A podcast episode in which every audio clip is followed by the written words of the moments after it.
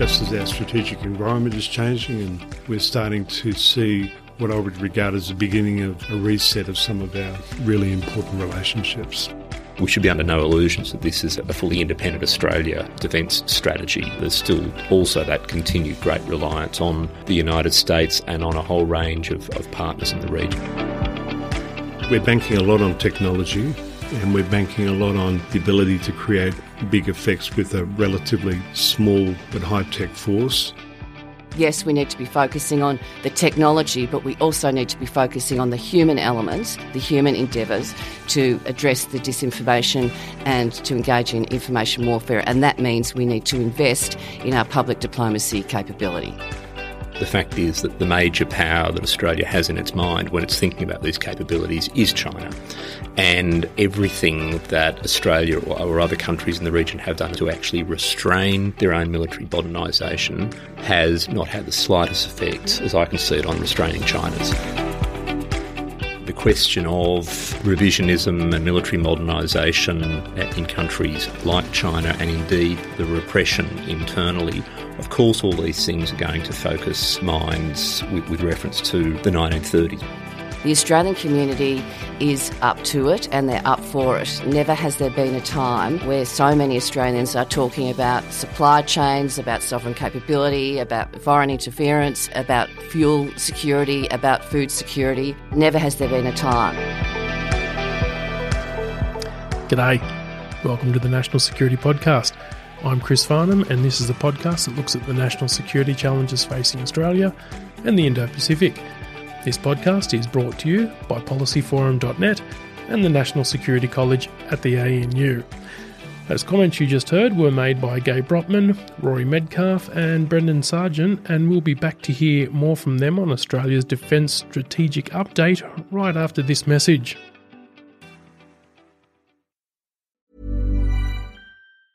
Even when we're on a budget, we still deserve nice things. Quince is a place to scoop up stunning high end goods for 50 to 80% less than similar brands. They have buttery soft cashmere sweaters starting at $50, luxurious Italian leather bags, and so much more. Plus, Quince only works with factories that use safe, ethical, and responsible manufacturing. Get the high-end goods you'll love without the high price tag with Quince. Go to quince.com/style for free shipping and 365-day returns. On July 1, the Australian Government released the 2020 Defence Strategic Update and the 2020 Force Structure Plan, which aim to outline a new strategy for Australia's defence and the capability investments to deliver it. These documents are intended to act as an update to the 2016 Defence White Paper, and the reason given for making this update is that the challenges and destabilising forces identified within the 2016 White Paper have accelerated faster than were anticipated. Australia is now seen as facing a region of increased strategic competition and risk, which again will only be exacerbated by the impact of the coronavirus pandemic. The risk of terrorism and the need for humanitarian assistance and disaster response and so on still exist, but it's impossible to miss that the primary challenges this strategy aims to meet are state based. Most of the capabilities addressed in the Strategic Update and Force Structure Plan are not really new to Australia. We have long had uh, an offensive cyber capability, over the horizon radar, and long range missiles. But what is new is the potency of these capabilities and the resources that are being dedicated to increase capacity, the enhancement of our ability to conduct surveillance, the increased reach of offensive capabilities, as well as a pivoting of these capabilities to respond to grey zone tactics, and the reinforcement of Australia's ability to independently deploy force for a sustained period during a time of heightened conflict within our region. It's easy to get dazzled by the array of shiny kit and grand platforms that are discussed in this strategic update and the force structure plan. But what's important for us here at the National Security College is what this strategy and structure signifies. That Australia is adapting the way that it approaches national defence and regional security to reflect the nature of the challenges that it faces, the heightened risk within the region, and this means that Australia is intending to play a greater shaping role within its alliance partnership with the United States and to indicate to the region that Australia is willing to act decisively to pursue its national interests. And to dig right into this issue, we are joined on this episode by Professor Brendan Sargeant, who is the head of the ANU Strategic and Defence Studies Centre. He's a former senior executive from the Department of Defence, where he held senior roles such as Associate Secretary, Deputy Secretary for Strategy, and Head of Strategic Policy Division, among others. We are also joined by Miss Gai Brodtmann, who is the former Member of Parliament for Canberra, where she served as the Shadow Parliamentary Secretary for Defence and Shadow Assistant Minister for Cybersecurity. Prior to being elected to Parliament, Gai also served as a diplomat with the Department of Foreign Affairs and Trade.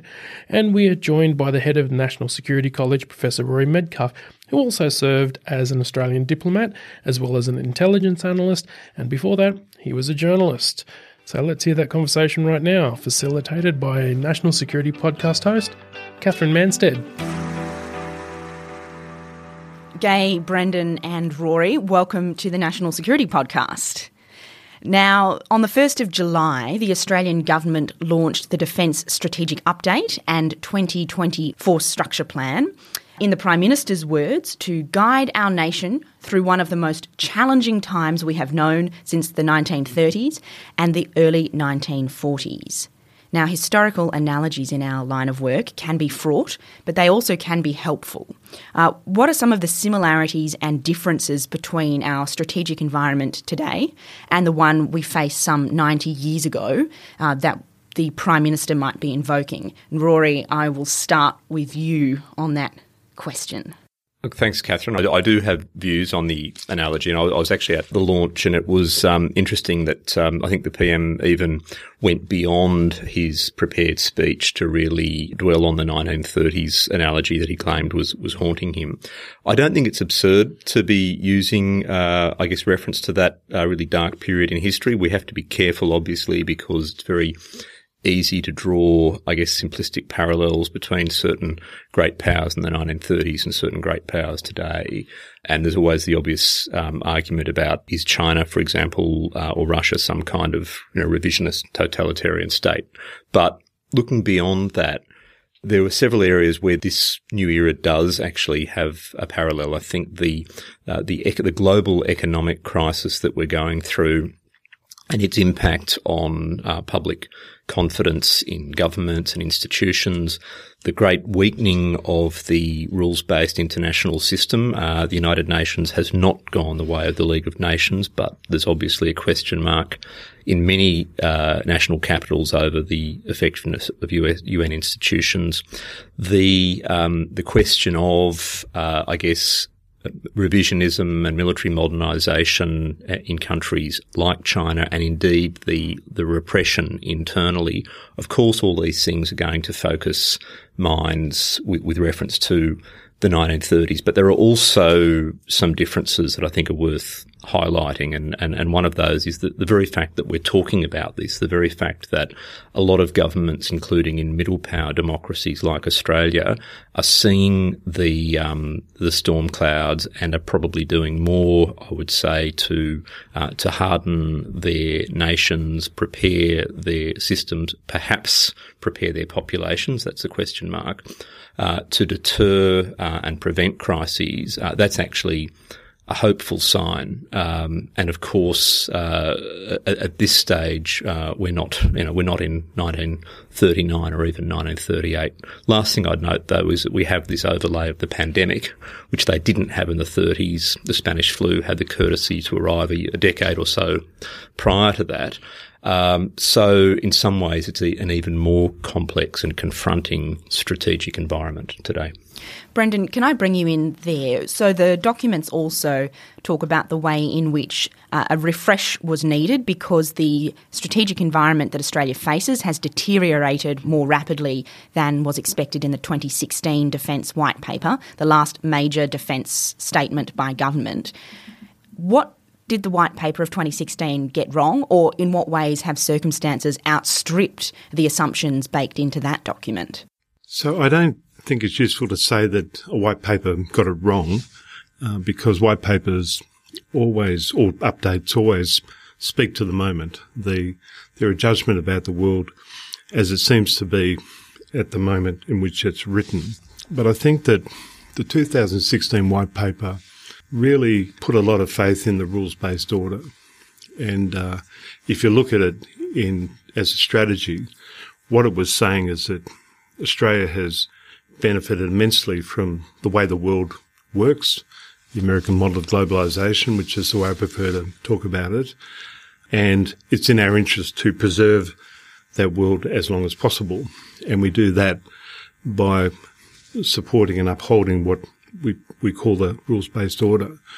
I think picking up on Rory's points, we are in a period of order transition. And there are many reasons for that. There are some resemblances to the 1930s, but every period is different and has its own unique features and problems. But we are in a period of strategic transition in the way the world works. And in a sense, a rules based order is something that is, um, as we've known it, is, is disappearing. And so I think what this white paper is trying to do is say, well, if we can't rely on the world to operate in ways that we've been comfortable with to the extent that we have in the past, then what do we need to do differently? And I think that because our risk, our risk uh, in the world is going up, and therefore how do we understand and manage that risk? And that's what this white paper is all about. Before we move on to the substance of the documents, I'd be interested in the views of any of you about why governments put out documents like the update or like white papers. What who is the audience? What work are they doing? Is it is it a political document? Is it messaging to domestic audiences? Is it telling a story perhaps to potential adversaries or our friends and partners in the region? I, would like to think it's all of the above. I particularly like to think that, uh, now at the moment with the attention on a national mission that is COVID, that uh, that the government would use this as an opportunity to start engaging with the Australian community on the strategic challenges we face in the future. Uh, I think that the Australian community has been excluded from a lot of from a lot of these conversations. In a way, the national security community has been talking to itself and so it would be good that this update provides the opportunity to start engaging now on the next national mission, which is actually securing the nation and securing the region, and uh, and that this is the catalyst for that. So I would like to think that um, that this is an opportunity to start engaging with the Australian community on those broader strategic challenges that we face. The Australian community is up to it, and they're up for it. Never has there been a time uh, where so many Australians are talking about uh, supply chains, about sovereign capability, about politi- um, foreign interference about uh, about fuel security, about food security. Uh, never has there been a time. I mean, I was recently at the coast uh, in the supermarket and uh, standing there choosing my tomatoes, and there was this man talking to another woman, and he was going on chapter and verse about supply chains and how he'd done all the research on uh, the companies that own various supply chains and who he was going to be buying from and who he wasn't going to be buying from, and that was over sort of the fruit and fruit section. So these are the conversations that Australians are having now. As I said, they are up to it and they are up for it. And so I, I'd hope that this update would provide the opportunity to start to, to, start trusting the Australian people, to start introducing them into the conversation and sharing the journey because they need to be on the journey. I think that's a fantastic point, and I might stay with you, Gai, as we transition into talking about some of the themes in the documents. So there are three broad themes that the documents scaffolded around: the notion that defence needs to shape our environment, deter actions against Australia's interests, and then respond with military force when and if required. On that shaping piece, obviously things like military to military diplomacy are important, and the document cites a number of ways in which Australia is stepping that up, including a recent um, comprehensive strategic partnership with India. But defence and the military is only one tool in a panoply of potential tools of national power. How are you seeing Australia's approach to diplomacy and, frankly, other aspects of policy either dovetailing or supporting these announcements, or, or how do they perhaps need to change to get on board with the messages in here? This update focuses a lot on the technology around addressing disinformation and uh, and the cyber warfare issue, but countering disinformation and information campaigns are as much, if not more, a human endeavour as a technical endeavour. So I think what we need to be doing in, uh, in the future, in addition to the what's outlined in this update, is to focus a lot more on public diplomacy. That capability has been denuded in Australia. It's been denuded since the uh, mid 1990s. Then we had um, a very strong and powerful Radio Australia, and the government, um, in its wisdom, decided to stop funding the Cox Peninsula site that was beaming out to the region. This was at a time when anti-Asian sentiment generated from Pauline Hanson was as, at its height, and here we are getting rid of a major information tool. Uh, at the same time, there was the launch, there was the on-off start of Australia Television. It sort of stumbled along. Funding for it was again denuded, and uh, and in the end, it just became meaningless at a time when the region, uh, cable television in the region, was exploding. So we had two very important tools that we basically uh, denuded or got rid of in the mid 1990s. Also, we got rid of our public diplomats. Uh, we had a very strong capability both overseas and here in Australia in terms of public diplomacy. Again, that was completely denuded. So I, I think that in the future, yes, we need to be focusing on the technology, but we also need to be focusing on the human elements, the human endeavours to address the disinformation and to engage in uh, information warfare. And that means we need to invest in our public diplomacy capability. Brendan, if I can bring you in here following up from Gai's point there, I have noticed some criticism or constructive critique of these documents saying that, well, look, defence tends to focus on the big, exquisite platforms. The force structure element of these documents are kind of carrying on business as usual. We've got some uh, non big thing investments in here, but a lot of it is kind of platform centric, big big defence material fascination as it ever was. Do you think that's a, a, fair criticism, or are there other elements of these documents which perhaps expand out uh, the the thinking to more of that human factor or more um, systems wide investment in a technology ecosystem, for instance? So there are big platforms, but the thing that's changed over the last 30 years is what's in the platforms. So they're more connected. I mean, if you go on a, a ship, an air warfare destroyer, it looks like a computer wrapped in steel.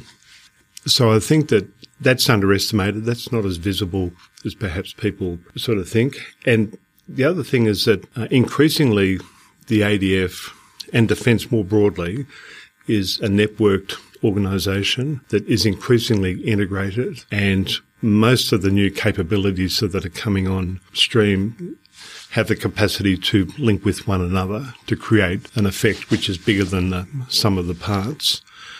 I think the issue is whether there's enough. Uh, we're, we're banking a lot on technology and we're banking a lot on the ability to create big effects with a relatively small but high tech force.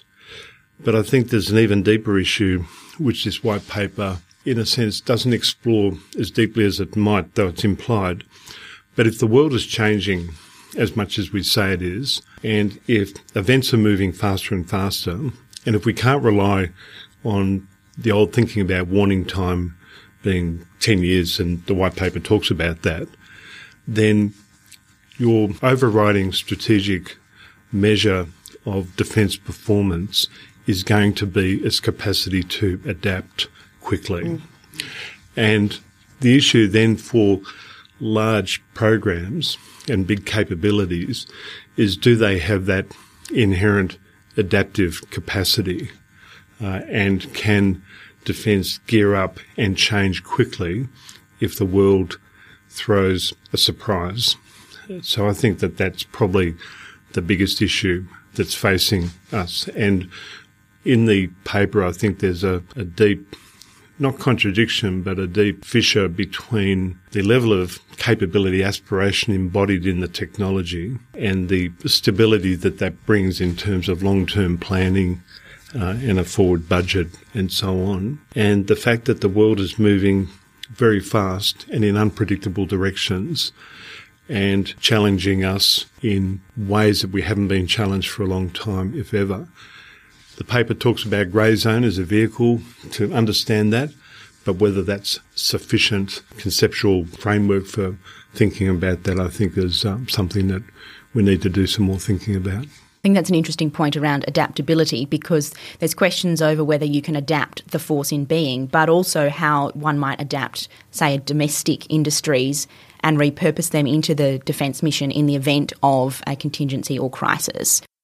Well, this is an enormous management national challenge. We, we, we're a small force. The defence system as a whole, if you include industry, makes it much bigger.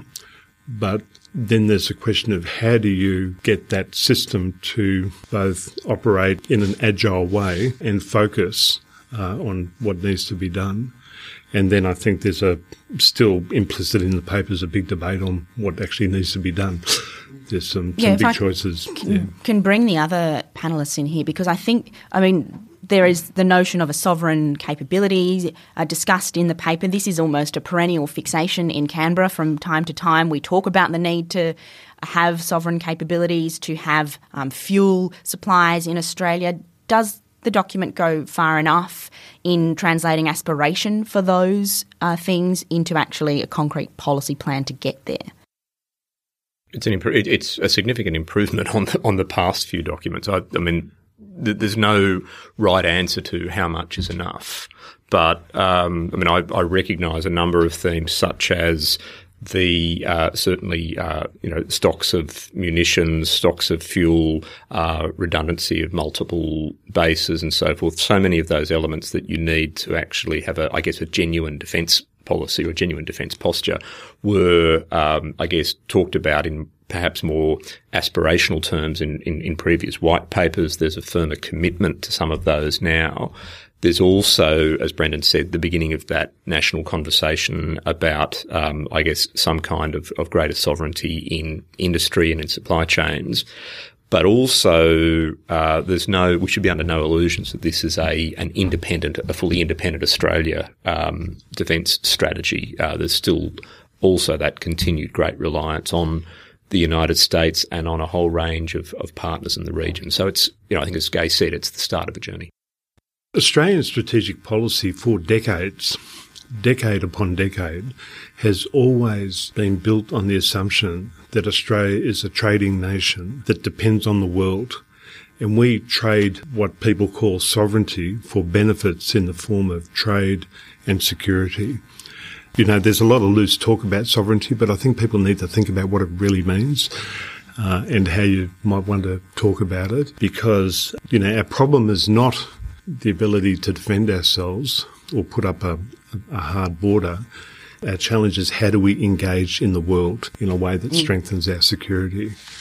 You know, and, and so to me, that the challenge of industry policy and supply chains is really complex for that reason. There's no simple, easy answers or algorithm that gives you the, the right answer. So that's where we're going to take a quick break.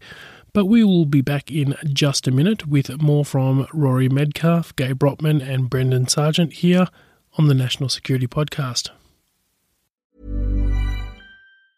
Hey, it's Ryan Reynolds, and I'm here with Keith, co star of my upcoming film, If, only in theaters, May 17th. Do you want to tell people the big news? All right, I'll do it. Sign up now and you'll get unlimited for $15 a month in six months of Paramount Plus Essential Plan on us. Mintmobile.com slash switch. Upfront payment of $45 equivalent to $15 per month. Unlimited over 40 gigabytes per month. Face lower speeds. Videos at 480p. Active Mint customers by 531.24 get six months of Paramount Plus Essential Plan. Auto renews after six months. Offer ends May 31st, 2024. Separate Paramount Plus registration required. Terms and conditions apply if rated PG. Around the world, democracies are in crisis. Leaders have become followers. Populists offer glib solutions to complex problems, and people search for answers. Block out the noise. Each week on Democracy Sausage, we go deeper to bring you insights from leading scholars, journalists, and commentators to help you make sense of the world. I'm Mark Kenny from the Australian National University. Join me at the Democracy Sausage Hot Plate every Monday and Thursday. I want to pick on a few threads here. Uh, this point about bringing the Australian people on a journey, uh, and also around you know the, the, question about what values and interests we are defending as a nation. I thought it was interesting. So this update came about a week after the Lowy Institute's most recent uh, poll of Australian public opinion on foreign affairs, and one of the questions asked in that poll was uh, what's more important, policies which have an economic benefit or policies which defend our values. And interestingly, the majority, about 60% of Australians surveyed, said values. So, in releasing this policy, the, the Prime Minister was very clear in saying that it's all about values. Uh, and he said that Australia is you know, one of the world's oldest liberal democracies, and that's one of the main hinges on which our defence policy rests. Okay, if I can bring you back in, the PM seemed very confident about what those values were. He didn't list what they are, but he kind of said, we, we all know what they are, we're all on board and we all want to defend them. What are the values that underpin this document? And how do we know as a government and as kind of elite sitting in Canberra writing policy like this that we've got it right and that we're giving it space to evolve through time? Well, he, he sort of touched on it very lightly in the fact that uh, he mentioned sort of a nation of self-respect, freedom to be who we are, whatever that means, our, freedom to be ourselves, freedom to be independent, free thinking. But I've looked at this document in terms of the package of what the foreign minister, her speech um, here at National Security College, uh, and also, of course, the Minister for Defence's speech as well as hers, and that there is that theme very much of the values coming through in terms of rule-based order, in terms of freedom of speech, in terms of um, freedom of passage, in terms of respect for sovereignty, human rights, transparency, gender equality. Those themes are very much there, but the government, again, it needs to be having this conversation with the Australian people. It needs to be clearly articulating to them what those values are rather than sort of illusions that are, that, that were in the Prime Minister's speech.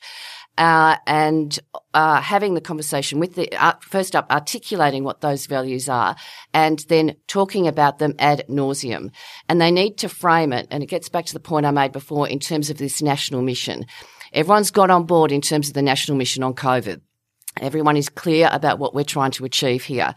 In terms of national security, we now need to be defining what our national mission is, not just in terms of these values. Uh, they need to be at the core of our national mission, but we need to be defining what our national mission is and then getting out there and communicating it openly and often with the Australian people in every speech, in every engagement, be it about national security, be it about um, uh, fuel security, be about uh, food security. We need to be having that, that we need to be coming back to those, that, that national mission. We have to be coming back to those values in every conversation with the Australian people. So they are very clear.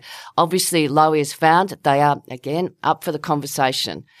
They are ready and engaged on this. Um, they yeah, they want to know about what our values are. They they, they do define that as being a, a very important element of who, um, what our national security should be all about, what our actions should be all about.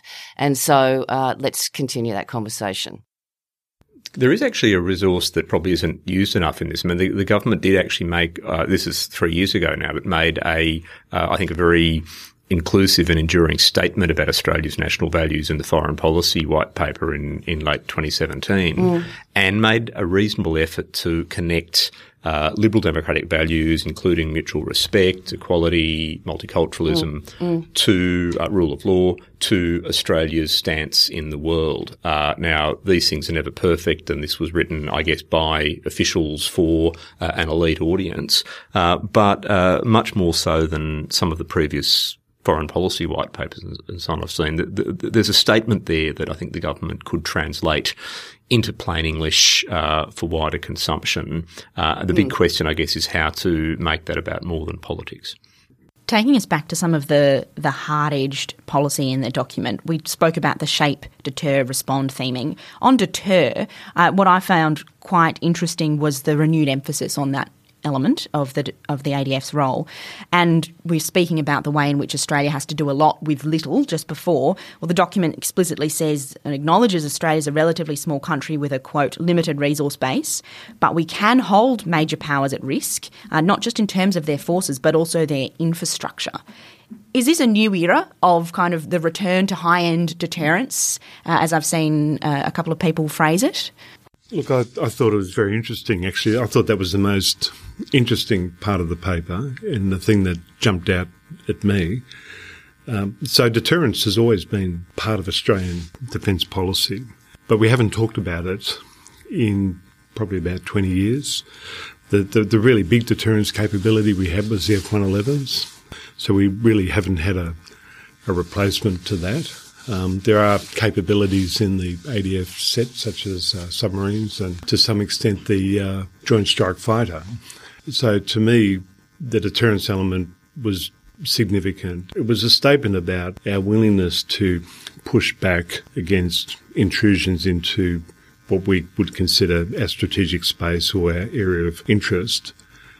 To me, the most interesting thing about deterrence is that it's not you deterring, it's you in a relationship with someone else. Uh, and deterrence is how you manage that relationship. So I think that there's a lot more work that needs to be done about how we want to think about deterrence, who we're deterring, and what its function in the policy mix actually is. So I think it's the beginning of um, quite a big conversation that's going to take place over the next couple of years. The capability kind of investments to back up that deterrence mission are, are pretty broad in the, the, documents. It talks about attack class submarines, advanced long range strike weapons, remotely piloted combat aircraft, offensive cyber. Is this, you know, when we talk about big investments like this with an explicit deterrence focus, we always run into perhaps concerns about arms race dynamics or security dilemmas, uh, things that we investments we think will make us safer raise the threat perceptions of the um, major powers that, in the words of the document, uh, Australia might be seeking to deter. Do you think that uh, the documents are grappling with those arms race dynamics, and how can we make sure that these investments? You know, give security uh, dividends for Australia and don't result in a security, a classic security dilemma where we end up less safe in the region. I think there's been there has been some pretty um, simple commentary in the last week or two that says, well, you know, if this upsets our friends in Southeast Asia, then it's counterproductive and self-defeating and so forth. And yet we've had very open statements from a government like Indonesia saying we welcome Australia having the, the ability to not only to protect itself more effectively, but to be a more credible security partner. So, um, frankly, I'm not, you know, I, I, I, I think it's pretty absurd to say that Australia's on some kind of security dilemma driving path at the moment the um, again unstated explicitly in the paper, but the fact is that the major power that Australia has in its mind when it's thinking about these capabilities is China, and uh, everything that Australia or, or, other countries in the region have done in the past ten to fifteen years to actually restrain their own military modernisation has not had the slightest effect, mm-hmm. as I can see it, on restraining China's. So uh, you know, at this stage, I'm not concerned about that dynamic. Yeah, look, I, I agree. I think that the the question is how do we relate to the region and how do we participate with the region in building a common security culture? And, you know, for very traditional Australian policy goals of strategic stability. So I think that um, there's actually a lot of continuity in this paper, and I don't think that the work on deterrence or even the capability set is all that different from the mainstream of Australian policy for a very long time. What we're now seeing is a, uh, suppose, a more challenging security environment. It's got sharper edges. China has demonstrated a willingness to exercise coercion, and it would be foolish not to respond to that. Uh, and Australia among most of the regional countries close to us has the capacity to do that. So you could argue that in establishing this defence update and signalling that we're prepared to build and use the capabilities if necessary, uh, we're exercising um, appropriate strategic leadership in our region. It's timely in the fact that it is responding to the, the current strategic environment. We haven't really had much around that in recent years in terms of getting a sense from what the government is doing. There's been individual actions, say uh, the the response to the or the call out um, for the review uh, of the pandemic uh, and engaging with the international community on that. Uh, in terms of the work that we're doing uh, with integrating and engaging with Indonesia, Japan, India, particularly, there's been all these individual actions, these separate actions, these disparate actions in many ways. I mean, in the national security community, they're already all very clear on what they're trying to achieve. But for the Australian people, this actually provides a timely update and response to what's actually happening. It, and encapsulates a range of issues. It encapsulates our values. Um, I'd like it to encapsulate a national mission, but it encapsulates our values and our response to what's actually happening. And I, I, I think the Australian people are actually looking for that at the moment. As I said, they're very engaged on this issue, and uh, and the fact that there's been all these individual actions, I think, has been terrific. But this actually embodies is an umbrella in terms of our response and it clearly articulates where we want to go. These documents are written in, in language that, um, you know, to the average uh, intelligent lay reader could mm. be a little bit clearer. There are all sorts of terms there. I might tired of language about malicious actors, for example. I always visualize some sort of 1930s Hollywood star or something. But, but, so these, these, these documents could be blunter in some ways in using words like war or, you know, national hardship or national suffering, but you can read between the lines pretty clearly. Um, and in fact, when you read between the lines of this document and the white papers over the last 20 years, there is a really interesting journey again towards acknowledging that there are going to be circumstances in the future where Australia is going to have to inflict or endure harm. Um, and I think that's actually refreshingly honest. And I think a little bit more of that Yes. Is going to be important because nor does this say everything's going to be fine, trust us. It's actually reasonably fluent about, about the landscape of risk. One of those kind of buzzwords that gets thrown around a lot and is in the document is this notion of grey zone activities. For the average intelligent layperson, or indeed for international listeners not familiar so much with Australia's strategic circumstances, when we're talking about grey zone activities adverse to Australia's interests, uh, and the, docu- uh, the documents say we do face many. What are we What are we thinking about? What kind of activities are we talking about? So, grey zone. I mean, I, I personally don't like the term. I, I think that um, states are competitive um, or adversarial, and that they'll deploy a whole range of instruments of national power to seek advantage in the international system, and that they'll do that in ways that advance their interests without necessarily provoking a, a full-scale conflict. So grey zone activities are, for example, Chinese island building in the South China Sea, uh, or Chinese intimidation of fishing fleets in Philippines.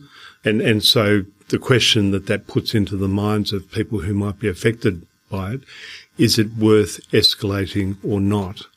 So grey zone advances political and strategic interests uh, in ways that make it difficult for competitors to respond. And I think that it, it's a real challenge, but my way of thinking about it is that you have a spectrum of policy instruments, you have spectrum of capacity to escalate or de-escalate.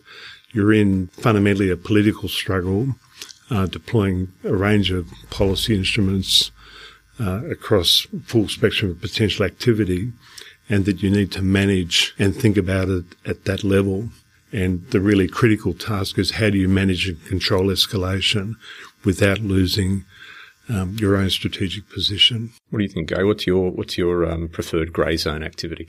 Uh, disinformation campaigns. Well, most recently, uh, the disinformation campaigns on uh, COVID and um, where it came from, and uh, what are the symptoms, and how you whether there's a treatment or not. Also, uh, where investment becomes entrapment, and there's many instances of that um, in, in, Sri Lanka and elsewhere, and also political interference, of course, which has been the hot issue of recent years. That's actually claimed some political scalps. Uh, that is also an area of grey zone.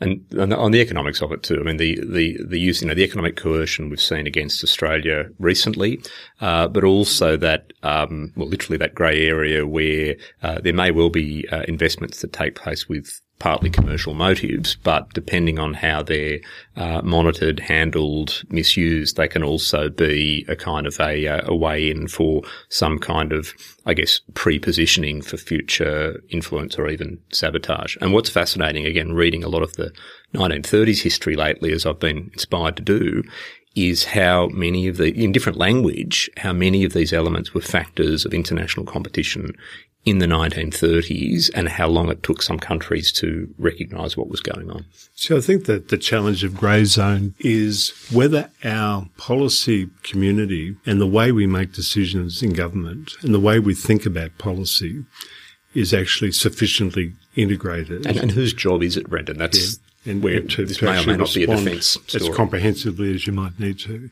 So we, we have a policy culture that says defence, foreign affairs, home affairs, economic policy, they're all managed as separate domains, but that's not the way the world works. No. What would good look like then, if I can challenge you on that? So, some suggestions in Canberra that we need a broader national security um, committee or architecture that sits above that. Others say PM&C, our Prime Minister's cabinet uh, department should take more of a role. This is do a whole new podcast. Do we need new bureaucratic structures? National Security we, Advisor.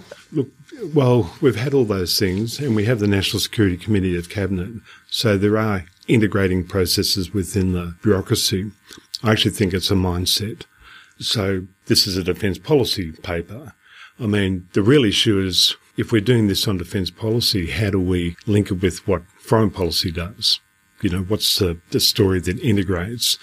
And I think that our policy and administrative mindsets actually inhibit our capacity to make those cross domain links and to frame responses in that way. And, and so I, I think it's a, it's a mindset thing. Structure will help, but it won't change things. Um, structure can reinforce, but you actually have to think differently about how you operate in the world. If I can bring us back now to wrap this up as much as we can to some of the responses that we've seen to the strategy. So I thought that the response from uh, the Chinese government was actually quite muted, quite low key, and we've also seen responses from some of our allies and partners in the region. Uh, Rory, you mentioned just before that Indonesia, for instance, has been quietly supportive of this policy reset. How are we seeing, in, in your minds, these documents and policy reset being received?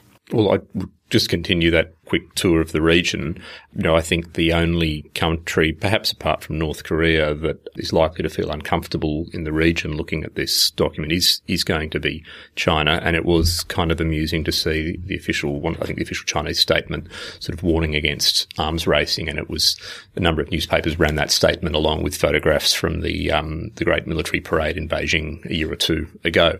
Like I think the the non-ally partners that Australia is cultivating in the region region, you know, countries like India, for example, this, this, this got extraordinarily positive press in India last week. Um, and I think this has, it's the final, I guess, nail in the coffin of the myth in India that Australia is some kind of swing state between mm. China and America. So that's mm. actually good for Australia's interests. Look, I th- so I think it's a broadly positive story. How the alliance reads it, uh, I don't know exactly, but I would say that again, this is yes, this is this is partly about continuing the self-reliance journey, but it's in no way a uh, a statement that we've given up on the alliance, and the Americans will read it that way. I think. I think the alliance element is actually an interesting theme that runs through the paper. So we're heavily dependent on the US for much of our capability, and that interdependence is increasing. But what we've also said is that um, we will focus on the region, which doesn't exclude discretionary activity elsewhere, but we will focus on the region.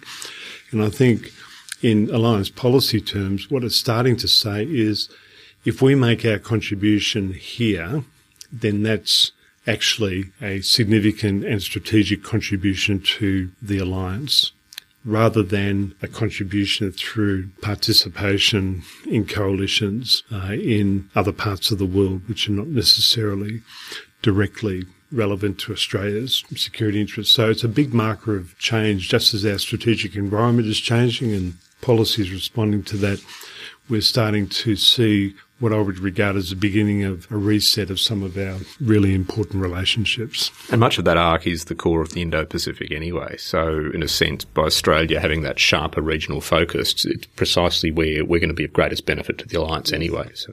So to end off then, what I think is interesting is to think about where next. So we've got a policy reset, we've got the, the architecture, the direction, where do we go to next? I'm going to do something terrible and put words in each of your mouths as to what I've heard and then ask to be corrected. So from Gai, I think the most important thing, or one of the really interesting things that you've put out is the idea that we need to have a national conversation about this. Use the goodwill generated by COVID and the sense that people care more about and understand our international environment more to have a national conversation about defence and security and the values that underpin that. From Brendan, I've heard a lot of things, one of which is that we need to think about the, the policy culture, the policy mindset, and perhaps maybe think about the way in which we have structures that enable us to put our elements of national power in a way that um, has some sense of coherence across them. Rory, I'm struggling to put words in your mouth, um, so you can tell me uh, what you think in terms of next steps. Where where to from from here? Well, I mean, I do see. I, I guess have a, a, slightly vested interest in seeing this as that as more continuity with the 2016 white paper than sort of radical change. I think the the real challenge will be uh, to to really live up to the commitments in this document over the next 10 years because it's going to be a very tough economic environment. You know, there are likely to be occasional changes of government in that, in that time and, uh, there will be more strategic shocks, uh, and economic shocks and other shocks that will hit us over those 10 years. So it's really about, um, maintaining that path from here and perhaps, uh, being willing at later stages to do some slightly more adventurous things with, with, with force structure, I think, as, as Has foreshadowed. But look, I think in the paper, there is a statement that Australia will need to exercise leadership in the region in the future, strategically and operationally. It doesn't quite say that, but that's the implication. So my view is we're going to be busier. We're going to have to be more active. We're going to have to integrate our policy cultures and we need to you know, sort of think more in terms of statecraft and diplomatic public diplomacy, defence statecraft than we've had to in recent years. Big change.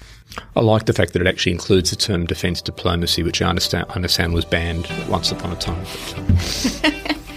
Look, I think that's all we've got time for. That's been a fantastic and quick tour through the Defence Strategic Update and Force Structure Review. Thank you all so much for your time and very frank assessments, Gai, Brendan, and Rory. And we look forward to having you join us next time on the National Security Podcast. And a big thanks to Gai, Brendan, and Rory for joining us on today's episode of the National Security Podcast. And thank you as well to Katherine for her deft hosting of a complex discussion and it's a discussion that you can join yourself. You can tell us what you think of today's discussion, what you think of the strategic update and force structure plan, or you can even send us some suggestions of issues that we can discuss in future episodes. You can do that by hitting us up on Twitter using apps Policy Forum, or you can speak to me directly at NatSecPod you can join our Facebook group at Policy Forum Pod, or you can just drop us an email using podcast at policyforum.net. As always, please hit that subscribe button, and if you've got the time, we'd love for you to drop us a review and even maybe a five star rating on whatever platform you pod with. And we'll be back soon with the next episode of the National Security Podcast.